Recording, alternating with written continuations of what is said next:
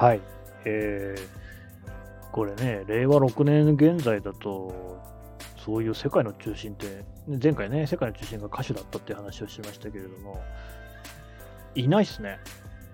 なんかまあ人気あるのは YouTuber だと思いますけど、じゃあ YouTuber が商業的にね、例えば CM バンバン出て、経済回してるかっていうと、あんまそういう感じじゃないですよね。ヒカキンさんとか出てますけど、なんつうか、相変わらずやっぱりテレビタレントが強いけれども、まあ、一方でね、若い人中心にテレビタレントは知名度が急速に下がっていると思いますよ。あの、明石家さんまさんとかって、うちの子供なんか知らないと思いますんでね。まあ、知らないっていうか、うん、まあ、全然馴染みがないと思いますので、そういう時代、中心のね、ない、芯のない時代ではあるかもしれませんね。うん、まあ、良し悪しだと思いますけれども。で、なんか聞いた話だと、昭和20年代とか30年代とかになると、それ、あもっと前か。あまあなんか作家なんですよね。だから石原慎太郎さんとか、そういうそのなんか文学の世界で名をなす、で、その芥川賞を取ったりするっていうことが、なんかタレントみたいな感じで受け止められていたっていう時代があったみたいですね。ちょっとね、それはさすがに私も全然知らないんですけれども、松本清張さんとはね、すごいその週刊誌とかにものすごい出てたなっていう感じはありましたもんね、なんかね。その作家の存在の大きさっていうのは、私が生まれる昭和50年よりも前の時代にはあったみたいですね。うん、はい。で、えー、高校生になりましたよと。前回ね、その話でしたけれども、高校生になってから、じゃあ何をね、えー、聞いていたのか。ここでね、えー、洋楽が出てきますよね。まあ、ビートルズをね、中学生の時に聞いて、えー、衝撃を受けたって話はしましたけれども、ただまあ、その後はあんま聞いてなくって、高校生になってから聞くようになる。これね、きっかけがありまして、えー、漫画なんですよね。漫画のね、私の経験についてはまた別に全然話そうと思いますけれども、週刊少年ジャンプ。これがね、大変な発行部数でね、えー、当時はみんな読んでましたね。私はほとんど買うことはなかったですけれども、友達に読ませてもらってましたね。で、そのジャンプの連載漫画、僕はもう筋肉マンとか、キャプテン翼とかが好きだったんですけれども、ジョジョの奇妙な冒険という漫画がありますね。よく知られている、なんと未だに続いているというですね、荒木宏彦先生のね、えー、長編ストーリー漫画ですけれども、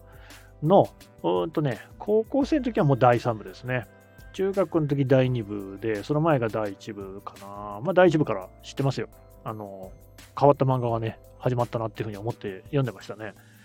うん。あの、馬王来訪者の頃から知ってますね。馬王読んでたなうん、で、えっと、徐々に出てくるね、キャラクターの名前が、洋楽から取られてるんですよ。えー、洋楽のバンドの名前だったり、登場人物だったりっていうのがあるわけですよね。で、そこをきっかけにして洋楽に入っていくわけです。第1部だと有名なところでは、えー、主人公のね、徐々に波紋というね、技を教えるセペリさんっていう人がいるんですけど、あれはレッド・セッペリンから来てますよね。それでレッド・セッペリン聞きましたね。あとね、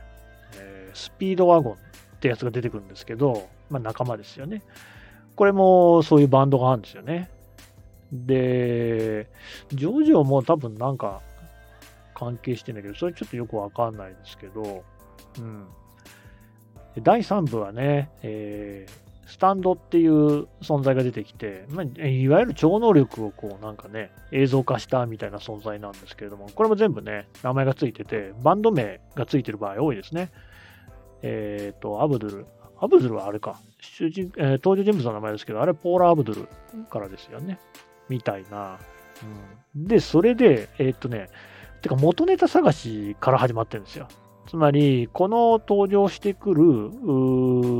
人物の名前は、どっから撮ってんだろうなっていうのを推理するっていうところから、洋楽のアルバムをこう、いろいろ聴き始めた。あのセンスのいいね、漫画を描く荒木先生が、わざわざ名前を付けるってことは、相当こう、いい音楽なんだろうな、みたいな、そういうところもありまして、2部で言うと、カーズとかね、ワムー。ワムーはワムですよね。ラストクリスマスのね。とか、ACDC っていうのは ACDC ですよね。うん。それを探し始めて、そこから洋楽に入っていくっていう図式があってですね、で、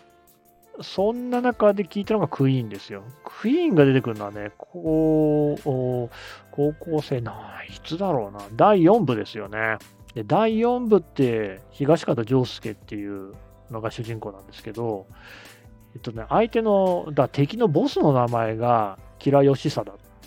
だったかな？あの、キラークイーンっていうスタンドなわけですよ。キラークイーンっていうのはもうクイーンのね、有名な曲ですね。3枚目のアルバムかなんかに入ってるやつ。えーとね、で、そうそう。スタンド名で図書館行って、僕は当時、あの、鶴舞中央図書館っていうね、名古屋市立の中央図書館ですね、によく通ってたんですね。学校と家の間にあるんですよ、鶴舞って。私の家は、えー、熱田区にあって、えー、天満町、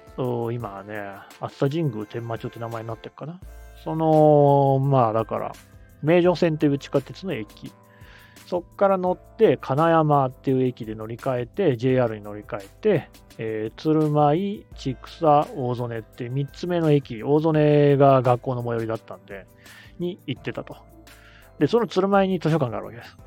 なんで、勉強しようって思ったら、図書館に行くとなって鶴舞なんですよ。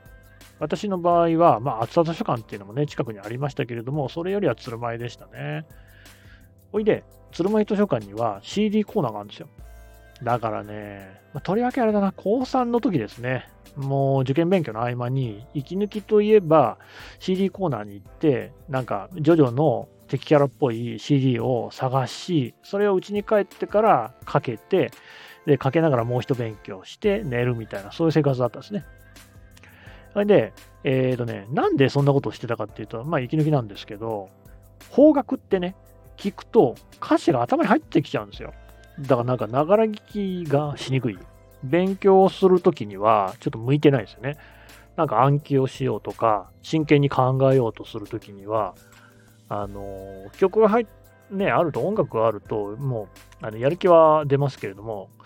えー、気分がね、えー、良くなってね。だけど、あんまり歌詞が頭に中入ってきちゃうと困るわけですよ。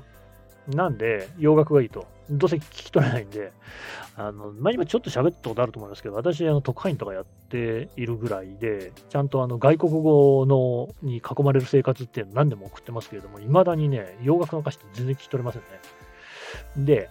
うん、自慢することじゃないね。あの、そういうその歌詞の聞き取りができないものっていうのが洋楽であるってことでわざわざ借りてきて、まさに BGM として流してたわけですが、わけですが、その、普段聞き流しているね、曲の中でね、こう、自分の中に 入ってくる。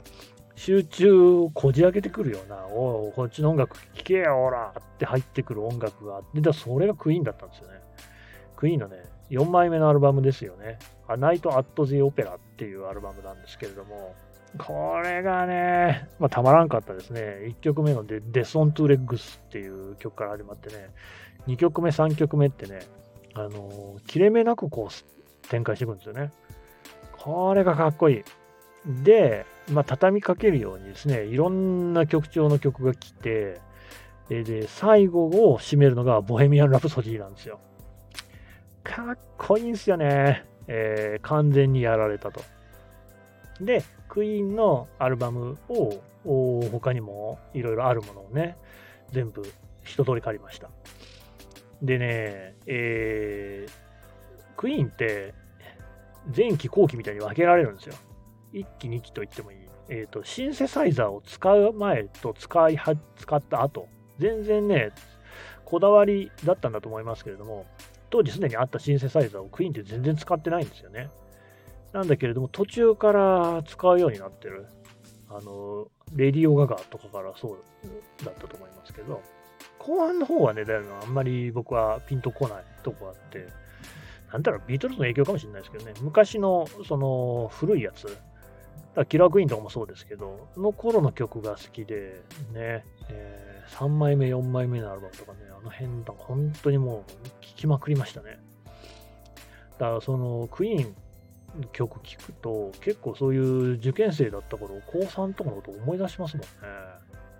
これがね、あれですね、歌のいいとこですよね。聞くとなんか、それを聞いてた時の情景を思い出すっていう、様々なね、受験に対する不安なんかも抱えながらね、いろいろやってたなっていうようなことをね、思い出しますね。うん。はい。こんなところで